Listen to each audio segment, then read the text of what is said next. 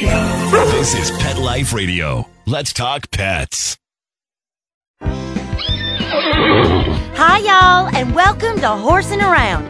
Saddle up and get ready to have a darn tootin', galloping good time as we trot out the show that's your ultimate horse source, of course. Find out how to use good old horse sense when it comes to breeding, feeding, training, and explaining. From practical tips on caring for your horse's health to advice on how to buy horse supplies, including bridles, halters, saddles, and more. So get ready to start horsing around with your host, horse expert and award winning rider, Audrey Pavia. Howdy, Audrey. Welcome to Horsing Around on PetLifeRadio.com. Thanks for joining us. This week we're going to talk about nutrition, what you need to feed your horse, how much, and all that good stuff. Horse nutrition is a mystery to lots of horse owners. We just can't go out and buy a can of nutritionally complete food for our horses the way we do for our cats and dogs. Feeding our horses properly requires some research and knowledge. Today, we're going to discover the basics of horse nutrition, what horses need to eat and why, how important hay is in the diet, what kinds of hay to feed, and whether or not horses need grain or supplements. My guest, Judy Sinner, will shed light on the subject for us. Judy's a lifetime horsewoman and has owned, bred, trained, and exhibited horses. She's affiliated with Dynamite Specialty Products for 25 years and teaches holistic nutrition for all species in seminars and newsletters. We'll talk to Judy right after these messages. Why the long face? I reckon horsing around will be back in the saddle right after we round up a few words from our sponsors.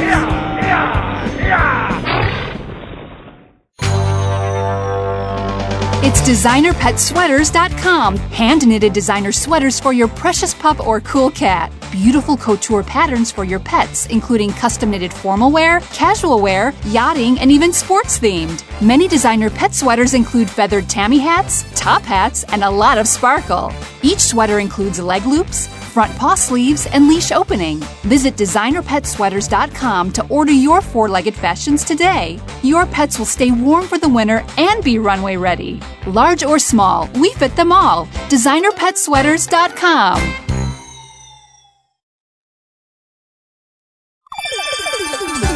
Let's Talk Pets on PetLifeRadio.com. We know you're chomping at the bit to hear more horsing around. Well, we're back on the trail. So park yourself over yonder and set a spell. You ain't heard nothing yet. Welcome back to Horsing Around. I'm your host, Audrey Pavia, and we are here with equine nutrition specialist Judy Sinner. Judy, welcome to the show. Hi, Audrey. Thanks. Hi. Um, let's start at the beginning on the subject of horse nutrition. What is the single most important aspect to the horse's diet? Let's start with the absolute obvious in that they have to have hay. That's really the staple of their diet.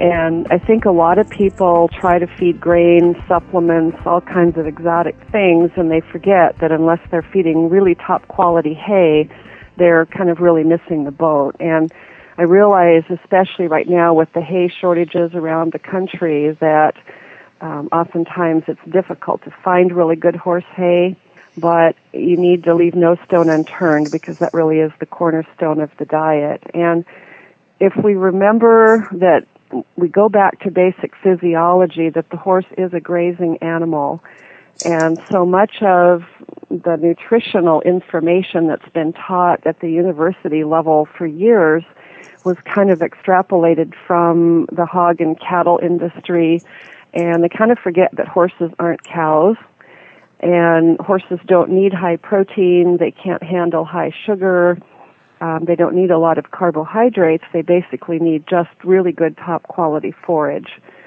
So a lot of people are under the impression that alfalfa hay is a good horse feed, and we like to look at alfalfa as being more of an herbal supplement than as the total ration. Anything more than about 10% alfalfa in the total hay ration is probably too high, and some horses can't even handle that. So, what I advise people to do is find a top quality grass hay and understand that grass is very incredibly in their composition a lot of people think that grass is grass, and that couldn't really be farther from the truth. So, the best thing to find if you can is like a timothy or an orchard grass, um, sometimes a brome hay, Um, the ones I really like to stay away from, if possible, are uh, the fescue and the rye, which can be very high in sugar. And some horses can handle that if they're working hard or if they don't have any tendency toward being insulin resistant or laminitic, then they can handle the fescue or the rye. But um, those can be just leaded for some horses. So I also like to advise people to stay away from the grain hays, which are like oat hay, um, barley hay, because they actually aren't a true grass. They're a grain, and by the time they cut them for hay, they've let them head out into the milk stage for higher tonnage. So you're actually feeding just a big old snootful of immature grain along with the, the grass. So those can be um, really inappropriate for horses, generally speaking. I like to tell people is that animals, horses in particular, need to have the gut moving 24-7. So people really need to learn to free choice the hay. And a lot of people freak out and say, oh my gosh, my horse will just be a blimp. They'll be so fat.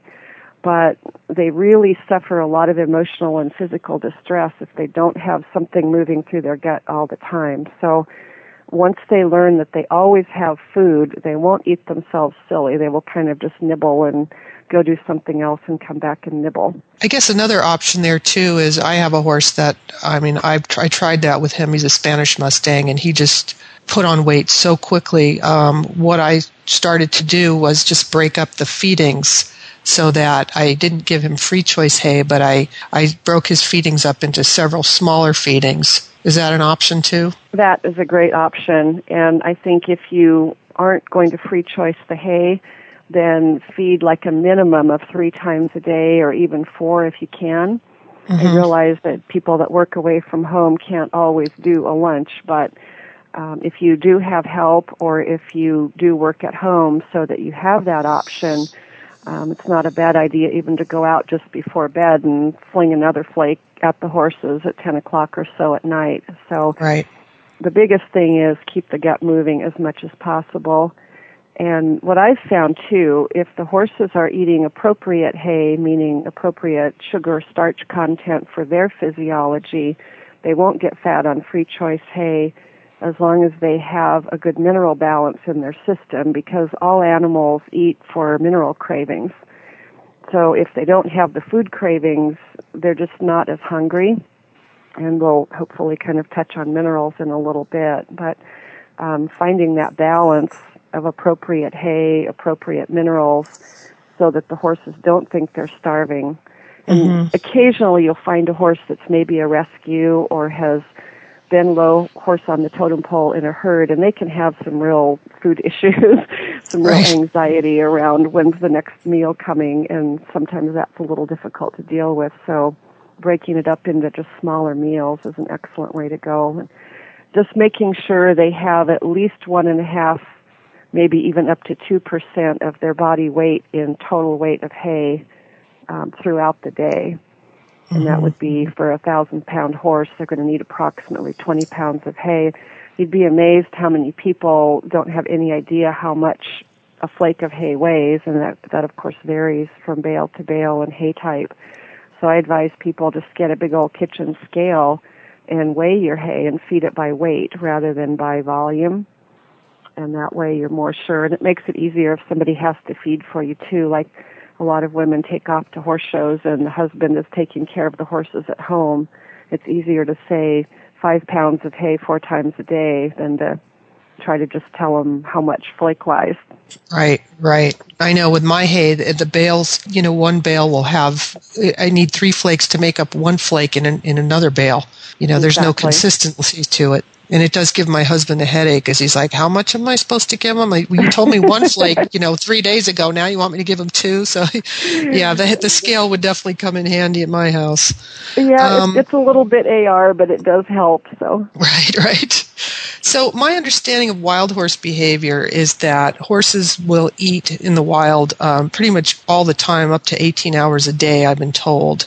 So, how, when you translate that into a domestic situation, if they have free choice hay, won't they just eat constantly, whether they're hungry or not? Isn't that their instinct? Um, yes and no. What I've found is if as I said, they are balanced. And the thing we forget in nature, they can go out and forage for other things too. Um, plus, they're having to kind of work for their hay. So, what some people do is they have a large enough area, they'll just scatter hay all over the paddock. They'll Mhm. put a flake in this corner, a flake in that corner. I know some people even make an actual track out in their pasture with hot wire so that the horses are constantly moving from one hay pile to another. If you've got a horse in a stall or a small paddock, obviously it's more of an issue. But I think again, once they're balanced out, they have things to do to prevent boredom, things to look at, um, activities to do, maybe a buddy, and they know that the hay is going to be there. What I observe with mine is they'll eat for a while and then they'll just go wander off and take a nap or do this or that and they're just kind of grazing until it's time for the next meal. And I don't ever put out so much hay that they're peeing on it and making nests and wasting it. You know, they're I put it either in a feeder, which isn't totally ideal. Um, it's best for them to eat at ground level, but if it's muddy in the wintertime or that, I usually use a feeder, and I just make sure that there are only maybe a couple hours at the most between times that they have access to the food and they they don't stuff themselves they just kind of wander around so I have uh, actually I found a way to have a feeder and have them eat at ground level. I found these big, huge rubber tubs at the feed store, big giant black rubber tubs, and I put the hay in there, and so it's like they're eating it off the ground, but it's it's contained in this tub. So that's a, a way around that feeder issue. Yep, those work really well too. And the one caution there is sometimes there's dust and things in the hay, and you can get like a layer of sand and gunk in the bottom. So you want to make sure that you're periodically upending any kind of feeder or cleaning it out so that they're Right. not ingesting any extra stuff. Some people put Right. um, stall mats on the ground and feed on that. But hmm Yeah, I've tried that. nature yeah, as close to nature as possible is what we're trying to mimic here. Right. And uh, it's it's interesting. Um, one horse that I have, a colt. That's he's not a colt anymore, but um, he's been raised from birth on absolutely free choice hay, and he just nibbles and wanders off and nibbles and wanders off. He doesn't have any of the anxiety issues because he's never been without hay ever in his life. Mhm. And so I think also if you can start them out that way, or just if you have one that's a pig, just start gradually increasing the amounts of hay per feeding till you get through their head that there is going to be more. Yeah, I, I have a, a horse that's a, like I mentioned, he's a Spanish Mustang, and they're notorious for being able to live on very little forage. And the problem is, you know, free choice. He was just putting on so much weight. Just, I mean, it was just ridiculous. So I know people with real easy keepers may have to do it in increments rather than just letting them have it. When you do have a fatty like that, what a lot of people tend to do is try to starve the horse down. And one of my good friends is an MD back in New Hampshire, and she commented to me one day, she said, you know, that doesn't work with people, and it especially doesn't work with horses because all that you're doing is shutting the metabolism down. Right. And especially with horses, especially of those breeds, they're hardwired to shut down in times of feed scarcity. That's how they made it through the winters in the wild. Mhm. Right. And so the horses we have now are the survivors that are kind of like the air fern. so Uh-huh. the less the less you feed them, the more the metabolism shuts down, and you just make it worse. And they Right. just get fatter and fatter and Right, hungrier right. and crankier. Right, So- right. Yeah, it's it's a fine line there when you know. But um, I wanted to ask you too why hay is so important. Um, I, I know there's some people who do certain types of training, especially halter uh, fitting horses for halter, where they feed a lot more grain than they do hay, and you know they feel that that works. I've it seems to me that it's it's not natural to the horse. Why is it so important that they have so much roughage? The biggest thing is the gut has to be kept moving. And if they i think the bare minimum of forage or roughage that they can get by on safely would be like 1% and that's pushing it. That would be 10 pounds of hay a day for a thousand pound horse which is pretty much two eeny little flakes. But having done halter a lot myself in the past as well i know what people are trying to do is keep the hay belly off Mm-hmm. But in my experience, if they're digesting well, if their teeth are done regularly, if you're feeding a good probiotic or prebiotic so that they're really breaking down that roughage and obviously you're keeping them fit, they really don't get the big blumpy belly. Right. So I think those are some important things to consider. But just for their emotional health as well, if you go to a lot of the halter barns, they get a little flake at seven in the morning and a little flake at five in the afternoon. They're done eating in half an hour and they're just nut jobs because they're hungry, they're bored, their stomachs hurt. Um, free choice grass hay is one of the best ways to prevent ulcers, which is Mhm. a huge epidemic in the equine population now. So Right. I would say colic and ulcer prevention would be the two main reasons to feed, again, the free choice hay. Okay. Um, Judy, we're going to go to a break, and when we come back, we're going to talk about supplements. Why the long face? I reckon horsing around will be back in the saddle right after we round up a few words from our sponsors. Molly, here's your dinner. Zeus, that's not your food. Don't let that happen to your precious cat. Elevate your cat's eating experience with the Cat Tree Tray. The Cat Tree Tray keeps your cat's food off the floor and conveniently located on the cat tree. It's the perfect way to eat. It's a beautiful wrought iron tray that easily attaches to your cat tree and keeps dogs and other critters out of your cat's dish. A must for multi pet households. There's a 6 inch tray for large bowls and a 4 inch tray for smaller bowls. Purchase your cat tree tray today. Go right now to cattreetray.com. That's cattreetray.com. C A T T R E E T R A Y.com.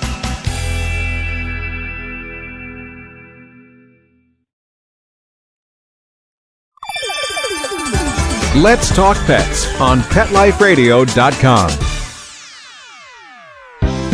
We know you're chomping at the bit to hear more horsing around. Well, we're back on the trail. So park yourself over yonder and set a spell. You ain't heard nothing yet.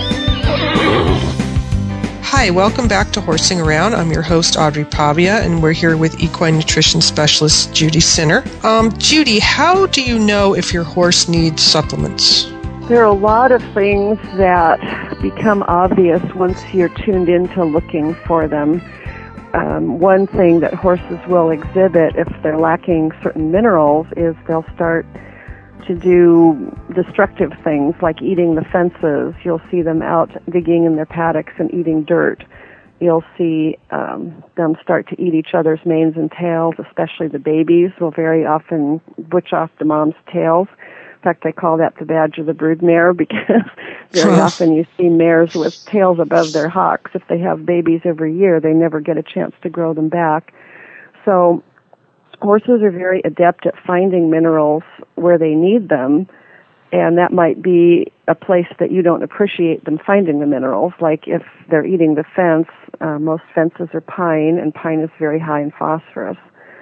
So, just to give you an example of how creative they can be if they're out of balance, I worked with a mare in California a few years ago, a really nice Andalusian mare that every morning when they turned her out, they let her out of her stall and she'd have hay and grain in the stall. She'd run outside, dig a hole in her paddock and just eat huge mouthfuls of dirt. And she did this to the point that she'd had two colic surgeries because she would literally clog herself up. Wow. And the gal was just at her wit's end. And I finally said, Tell me about your water. And she said, Oh, the water's fine. We have a water softener in the barn. To mm. which I replied, Oh, yikes, unhook it now. And she did, and the mare never ate dirt again. Yeah. So she was getting flooded with the sodium from the water softener salt, and she was so out of whack that the only way she could remotely balance was to eat dirt, obviously to her detriment. So they do have very strong instincts. Um, some of the mineral deficiencies will exhibit in very specific ways. Uh, magnesium is a very common deficiency, and that exhibits as ADD type behavior, nervousness, tight muscles, tying up, um, the polysaccharide storage myopathy, being crabby and belligerent, especially mares who are kind of tight and twitchy. You put a leg on some mares and their tail instantly swishes. Mm-hmm. And if they have adequate magnesium, they're just kind of like contented, happy cows because um, estrogen, higher estrogen, will actually tie up and suppress magnesium. So um, another common deficiency is copper. You'll see fading in the dark or the black horses, like um, black horses that don't stay true blue black but get the bronzy brown highlights or that fade in the sun. Mm-hmm. And believe it or not, if you have a black horse and it fades in the sun, it's a copper deficient horse because you can feed adequate copper, turn that horse out in the sun, and they'll stay just coal black. Um, wow. Hair that that frizzies or fish hooks at the ends is usually a sign of copper deficiency as well. Um, copper is also really important in parasite resistance. So you'll see a lot of parasite problems. And the really interesting thing is traveling a lot like I do, we see anomalies in different parts of the country that kind of coincide with the different problems. Like pretty much the whole East Coast from Florida north is very high in iron.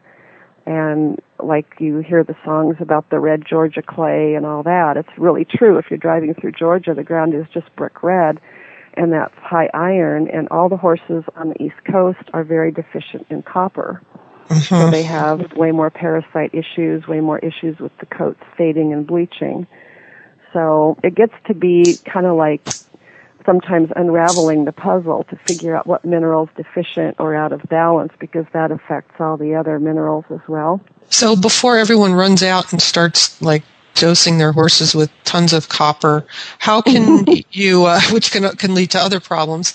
Um, how can you determine what your horse needs and what is the right type of supplement to give them? The best place I think to start is just with a low optimum, very balanced supplement. You don't ever want to go in with just one or two things because you can very quickly upset the apple cart and trying to do like a home brew, like a lot of people will get a book and start supplementing with this mineral or that mineral and they'll forget about a balanced profile. So we always start with a balanced supplement. It should have basically every macro element in it as well as a full spectrum of the trace minerals. And what I've observed in 26 years of, of working with nutrition at this level is originally people weren't convinced they needed supplements at all, and now everybody is feeding everything but the kitchen sink. Mm-hmm. So, and we've just had all these supplement companies pop up that are promoting their horse supplement as being the absolute answer. So now I'm more apt to see people that are feeding too many things and forgetting about just a good basic balance. So that's where I would caution people to start is find a reputable company, ideally one that's been around for a while, that has um, the success stories to back up what they're doing, that has the knowledge and information to back up what they're selling. And talk to your friends, find out who's using what and what's working for them because you can argue opinions and philosophies and formulas all day, but the truth of any product is in the results that it's getting. So, and you'll often find that if you see something advertised a lot in the magazines, you've got to remember how expensive the ads are. So, a lot of the good supplements are kind of best kept secrets. If you ask mm-hmm. around what some of the top people are using, it might be something that's even a little bit hard to find because the money is mm-hmm. going into the product rather than into advertising and promotion. Right. How about relying on your veterinarian for advice on this? I've had veterinarians uh, tell me, well, as long as you're giving them good quality hay, they don't need supplements. I've had others say you should give them supplements. How can you can you fall back on your vet's advice? Sometimes you can, and sometimes it's really kind of scary. understanding. I, I have a lot of friends who are vets, and I have very high regard and respect for vets. Don't get me wrong at all. My father is a doctor, and his comment to me was, "They don't teach us nutrition in medical school." Mm-hmm. They they told us make sure your patients eat a balanced diet, follow the food pyramid, and that's basically what happens in vet school. One of my vet friends said we have about four hours on nutrition, and that's basically maybe the sales rep for one of the major companies coming in for each species and basically mm-hmm. telling us feed our product we do the research and it's in the bag Right. Um, and then and then here you get a discount when you buy it. exactly. get the students, hook them in early. if it's sold through the vets, you might want to be a little bit suspicious because there's a lot of times a link there. I had a gal call me one day that had a foal with epiphysitis, and her vet had said, you need to get it on a good vitamin mineral supplement. So she said, well, what's a good one? And he thought for a minute and said, well, I don't know, just go to the feed store and read labels and just buy whatever's got the most stuff in it. Mm. And that was that was literally his comment to her. So okay. I thought, oh yikes, okay. So Yeah. you can't always rely on the vets unless they've after they graduated from vet school have specialized in nutrition and taken continuing ed and done their own research. They very often aren't the best resource, as wacky as that sounds. Well, and there's also issues with quality control um, as far as supplements. You know, there's no FDA oversight, so you don't really know the quality of what's in them, and there's it's not like human vitamins where there's or even food where we have labels that the government makes the manufacturer put on there with vitamin information. So that makes it tricky as well, which I think is why the word of mouth thing is so important when it comes to supplements. Well, it is, and, and we've now got the National um, Association of Supplement Companies, which is kind of trying to level the playing field. So that's a good thing. They actually do audits of the companies who are members and make sure that what you say is in the bucket is in the bucket. The other thing a lot of people don't realize is that not all mineral forms are created equal. Um, if you're reading a label and you see a whole list of minerals in there, that's one thing, but the form that the minerals are in is really important. And in order of digestibility, the amino acid chelated minerals have a smaller molecular weight and a smaller size, so they're more easily uh, able to penetrate through the intestinal mucosa and actually get into the bloodstream. Mm-hmm. And the sulfates are a little more digestible, but not as much. The carbonates are even less digestible than the sulfates, and the oxides are basically pretty much indigestible. And if you think back to high school chemistry, iron oxide is purely rust, and yet you'll see supplements that contain iron oxide as the iron form. You might as well let your horse suck on a rusty nail for all the, the iron that he's going to get. Yeah. And not only that, but the indigestible minerals can actually complex with other minerals of an opposite electrical charge. So if you feed inorganic iron and inorganic phosphorus, you get iron phosphate, and that all ends up in the manure pile and doesn't benefit your horse at all. So mm-hmm. the cheaper supplements are better probably just dumped directly onto the manure pile or just save your money because your horse is not getting any good from them and it might even be doing some harm. So Yeah. Okay. Now, what about um, salt blocks? What's your feeling on that? I'm not a salt block fan for a couple of different reasons. Um, if you've ever been licked by a cow, you know how rough their tongues are. It'll just like wipe the skin right off your hand. And horses have a slippery tongue like a dog. So they have a lot of trouble getting enough salt off a salt block, especially when we take the salt block and we stick it in one of those little spiffy holders up on the wall. So he not only has to lick to get the salt, he has to crank his neck around to do it in an uncomfortable position. So most of the time they can't get the salt they need from a salt block. Um, if you ever see teeth marks in a salt block, you're in trouble because that means the horse is tired of licking or can't get enough salt. But even more than that, I, I'm really a fan of natural salt. And I know Horse Journal just came out with a big article saying natural salt's a waste of money, you're paying way more money and it's just dirty salt and et cetera. But the problem is that in nature, sodium chloride is never found without a full complement of other minerals, even if it's only 1 to 2% total of the mix. It's always found with other minerals in the, the salt licks, the natural salt licks out in nature. Um, the second thing is that even if there is some clay and quote dirt unquote in the salt, horses will eat that in the wild to a certain extent. Um, if they're heavily parasitized, they'll actually eat clay because it does have a very strong paramagnetic charge, and the parasites are diamagnetic, which is getting into another whole radio show probably. Mm-hmm. But there are some benefits to them eating some of these natural deposits, even if they contain what looks like dirt. my other beef with the salt blocks is in order to get the salt to hang together, they have to add molasses or binders, which is usually molasses. So you don't know if the horse is needing salt or just likes the taste of the molasses in the binder in the salt block. And usually they also add other inorganic minerals as well, like the selenium salt blocks or a mineral salt block. A lot of people will say, well, I don't need to feed my horse a supplement because I use a mineral salt block. Well, again, we're getting into usually the oxide carbonate forms of the minerals, not necessarily a full spectrum of vitamins and minerals um, and binders and all of that. So, mm-hmm. natural salt, loose form, free choice, never forced. And mm-hmm. I know a mm-hmm. lot of people will grab salt and fling it in the feed in the winter to keep the horse drinking. Well, basically, you're just dehydrating him, and especially if you use white table salt like you find in the restaurants. And if you have any sense, you won't eat, you know, the the iodized adulterated salt either. it's, yeah. had aluminum silicate added to it, which is basically a desiccant to keep salt from absorbing water. But what people forget is the function of salt in the body is to absorb water. Mm-hmm. So we've just neutralized it and made it a poison. Um, aluminum silicate is like those little packets that come in your vitamin bottles that says do not eat. Right. So natural salt, loose, um, free choice again. Don't just throw it in with the feed. And some horses never touch salt. Other horses just eat goo gobs of it.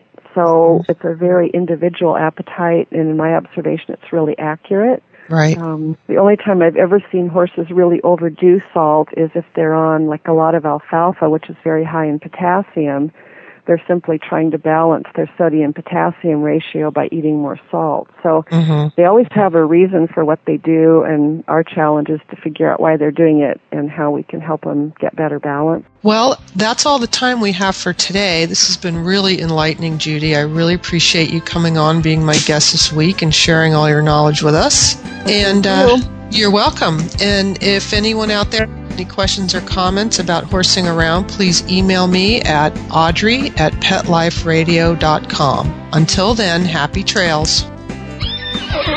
Stop what you're doing and start horsing around every week on Pet Life Radio. Horse expert and award winning rider Audrey Pavia will be trotting out great tips on feeding, breeding, and more on everything equestrian.